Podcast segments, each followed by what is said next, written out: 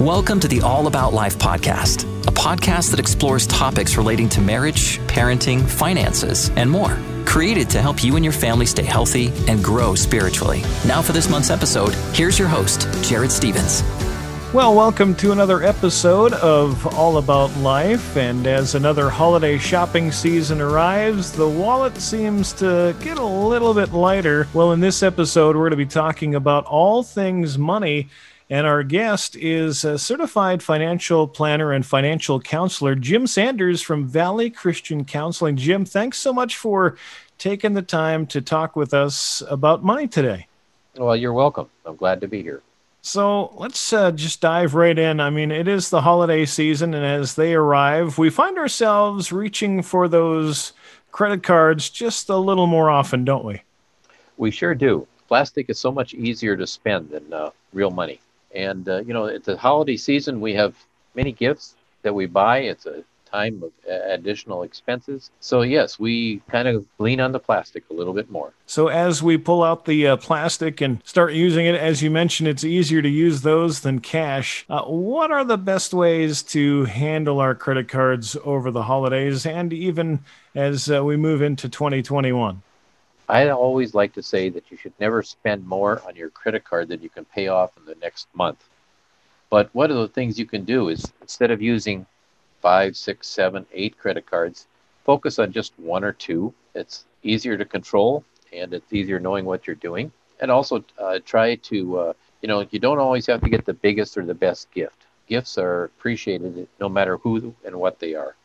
So what are some tips that we can start even planning for as we move into the new year for next Christmas, so we don't have to go to those cards? There's a lot of great options out there, isn't there? There sure is. I would recommend that, you could set aside a small amount of each paycheck right now. And so that by the time Christmas comes along next year, you would have extra cash to buy those gifts.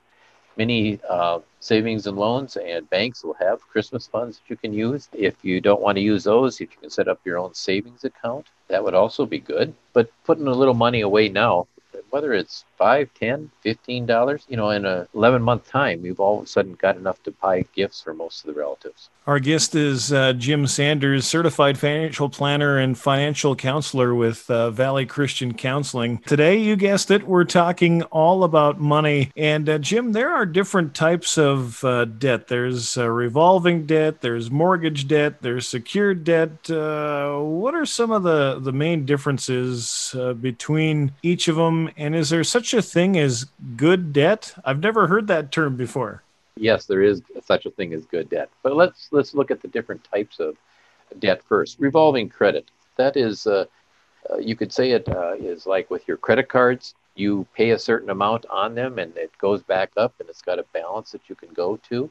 Even your overdraft protection at a bank is a type of revolving credit. So a revolving credit is basically our credit cards where the amount varies each month by what we pay. Mortgage debt is a debt that is literally for a piece of land or finance a home. Secured debt is anything that has collateral. That would be like a car loan. So you got revolving credit. There is no collateral. Mortgage debt, usually home, lake property. Secured debt, car, or large, something that somebody can say that this is attached to the debt. Those are the main differences. But is there such a thing as a good debt? Well, good debt, that's a debt that provides a financial payoff. Now, let's think about that for a second. Borrowing money to remodel or buy a home, there's a financial payoff. There's that home is worth something in the future, or remodeling is going to increase the value. How about paying for education? That is going to make it so that you may get more income, more knowledge. Again, there's a financial payoff to that. What about advancing your own career? You're currently a CNA and you want to go in and take up nursing, paying for that education. And buying a car. Without a car, we can't go to work. In this country, we're not going to get around far in the winter. There is a financial payoff on that. So yes, there is good debt. How much debt is too much? Well, if you look at the standards, and let's go from what the government says is too much. And if you take all your liquid assets and you divide that by all the monthly payments, you should not have debt ratio of more than 10%. Now, this doesn't include mortgage, of course. So, you know, you're sitting there saying, well, 10%, that's not very much. Well, that is very conservatively keeping you in the area where you can pay off your debts each month. Now, if you add the mortgage, you shouldn't go much more of having all your debts to all your income, monthly income, and all the debts that you have to pay monthly, more than 36% of your take-home pay. What would we do then if we find ourselves kind of in over our heads when it comes to our debt? And what are some things that we can do? What are some red flags that we should be looking for? Help us out. Well, one of the first things you should look for is, okay, how did I get here? And usually it's, I spent too much. And so you got to cut back spending. But many times that's hard to do. And many times we don't recognize that we're not even in trouble. Some of the red flags that say people are starting to get into trouble is you're borrowing money from one credit card to pay off another credit card. Creditors, of course, are calling for payment, asking why you're late. You're paying only the minimum of credit cards, whatever that might be. How about you're maxing out all your credit cards? Or you're borrowing from your credit cards to pay regular bills, like your utility bills. And of course, there's the obvious one, you're being turned down for credit. So when you start looking at getting into debt for problem, this is the time that you should really sit down and analyze what is our income and what are we spending. You've got to take care of our needs or survival first, you know, housing, food, medical. But there's things that we spend money on day in and day out that we really don't need. Did we need that extra coffee? We went out to eat. Did we have to have the best meal on the menu? Or did we have to go out to eat? Or could we pack our own food? So there's many different things you can do. There's many different signals that's going on. The trouble is, if you don't react fast enough, the problem gets worse and worse and worse. So, you know, you've got to look at debt as an obligation to pay at some time in the future. The best way is to pay it as soon as possible. So as we talk about debt, and maybe there are people that are listening right now that are just completely overwhelmed by their debt burden, where would a starting point be to try to tackle some of that? Would you start with one card and, you know, just really focus on that one, pay your minimums on the other ones? You've heard of the debt snowball, I'm sure. Which way would you tell us to go? The debt snowball is a very good way to go, which means you take the card that is the lowest value with the highest interest rate and pay that off with $5 or $10 extra each month. Keep trying to live within your means, and as you pay off that one, apply the 100% of what you pay off to the next highest interest rate, lowest amount debt. That's one way.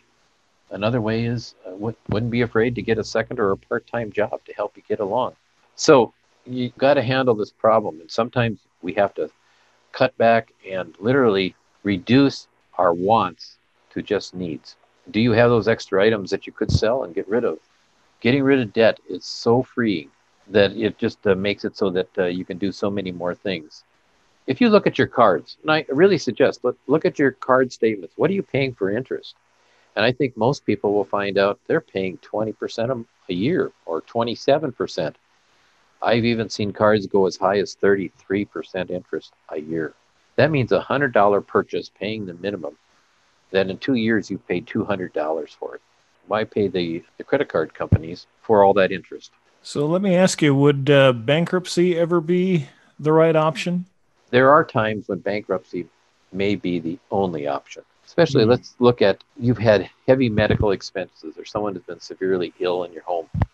You've strapped all your accounts, you've given off everything you can, but you're still under that heavy burden of those medical bills. Then bankruptcy may be an option. You know, even the Bible, every 7 years, debt was forgiven. So it's not like it's not something to shy away from, but it's something that I would try every other avenue first before I go into that option. Let's face it, we incurred those bills, and we should try to pay back those bills. Well, we're speaking with Jim Sanders, certified financial planner and financial counselor with Valley Christian Counseling today, and we're talking about our finances. And Jim, this idea of debt, it's more than just about owing money. can disrupt so many different areas of your life, can it? Absolutely. A lot of the people I see, when I start talking about them, I'll ask, you know, how are you doing? They're sitting there and, well, I don't even know. And, you know, all of a sudden it becomes very obvious that they're ignoring their problem. Maybe they're depressed. It can affect the family, can affect the person. It can be to the point where it can actually stop you from going forward with an active lifestyle. So money, as it's looked upon, can cause so many problems if we don't seem to have it under control. So as we look at how it would affect our life, what does the Bible say when it comes to our money and debt? And where does faith come in this whole equation? Well, maybe let's first start with the concept that I like to talk about, and that's Randy Alcorn's concept, that we are just stewards of everything that we have. Everything. God gave it to us to take care of. He didn't tell us that here it is, it's yours to keep forever. Well, we can't. God takes us home. So it's not ours. We're stewards. We should take good care of it. So biblically, I believe that God gave us, we take care of it. But a couple other things that comes up is, you know, you look in Proverbs 22:7, and it says, the rich man or the rich rule over the poor, and the borrower is a servant to the lender. You know, if we borrow money, we become a servant to that money and to the person that we borrow it from. They can demand to have their money whenever they want. So, you know, we got to be very, very careful of who, when, what, where we borrow. Romans chapter 13, verse 7. Give everyone what you owe him. If you owe taxes, pay taxes. If revenue, then revenue. If respect, then respect. If honor, then honor. Verse 8, let no debt remain outstanding except for the continuing debt to love one another. For he who loves his fellow man has fulfilled the law. So, you know, we got to look at this. You know, people say, well, does the Bible talk a lot about money? Well, actually, if you add up all the verses that talk about stewardship and money in the Bible, there is over 2,300 verses. That's more than the talk about faith and prayer. So God knew that we need help in understanding what to do and take care of our debt and our money and who we owe and to make us good stewards. So yes, the Bible says a lot about money. So as we work to recognize kind of where we're at, and getting out of debt takes work and persistence. It doesn't happen overnight, does it? No, it doesn't. You know, the first thing to getting out of debt is you have to realize that you got yourself into debt, so your lifestyle has to change. That's hard. And spending money can be an addiction almost. It can be a comfort. And so not only you have to change lifestyle, but you also have to be accountable to what you're doing. I really suggest when I start to sit down with people is let's look at your income, let's look at your budget, then let's look at your expenses. How much are we short each month? And when we find out that they're maybe X number of dollars short, where can we cut to make the difference? It doesn't happen overnight. It is slow, but it can be done. We've walked many people out of debt, and they always come back and say, wow, it's really freeing. The other thing is we all have big expenses. Setting up a small reserve fund that you don't touch for anything but emergencies or large purchases, say $1,000 or a month's pay in the savings account. You'd find that it takes all the pressure off making your bills if you have that little extra cash that you touch, only in emergencies. So some of the things you can do, set up a small reserve fund. And what I tell people is pay off as much debt as you can. Maybe stick a little bit in this reserve fund each month to protect for unexpected expenses, that car breaking down or whatever. That makes it easier in the long run. I had a young couple who was working to get out of debt, and they set up this reserve fund, and they did. They had some emergency health matter problems. Their insurance paid a lot, but the deductible didn't pay. All of a sudden, they owed $1,500. They had $1,200 put away in this little emergency fund, and they both called me and said, you know, it was really nice to have that $1,200. We still owe $300. But we don't feel like being pressed into the ground and paying our bills. Now, if people find themselves in that situation and they don't know where to go or how to start or whatnot, how do they get a hold of you and say, hey, Jim, you got to help us here? I'm at the Valley Christian Counseling Center, and I'm available. You can set up an appointment with me, and I'd be glad to talk. Sometimes people just wondering, I'm going to buy this car. Should I buy it or lease it? Should I buy these, pay for these bills?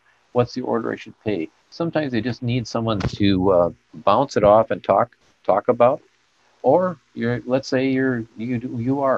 out you're in the trouble stage right now. I can at least give them some guidance. We can talk about it. You know, the financial industry has many different vehicles that can help people out, or we can we'll look at their taxes and see what we can do to increase or decrease their taxes, things that they're not thinking about. I'm available, and if someone wants to come and talk or call me up, we'll see what we can help them out with. I know we're just scratching the surface on the topic of money. We hope that you'll come back and visit us here on All About Life.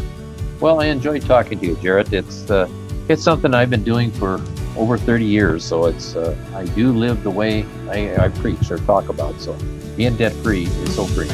Thank you for joining us today for the All About Life podcast, helping families stay healthy and grow spiritually. The All About Life podcast is a presentation of Life 97.9.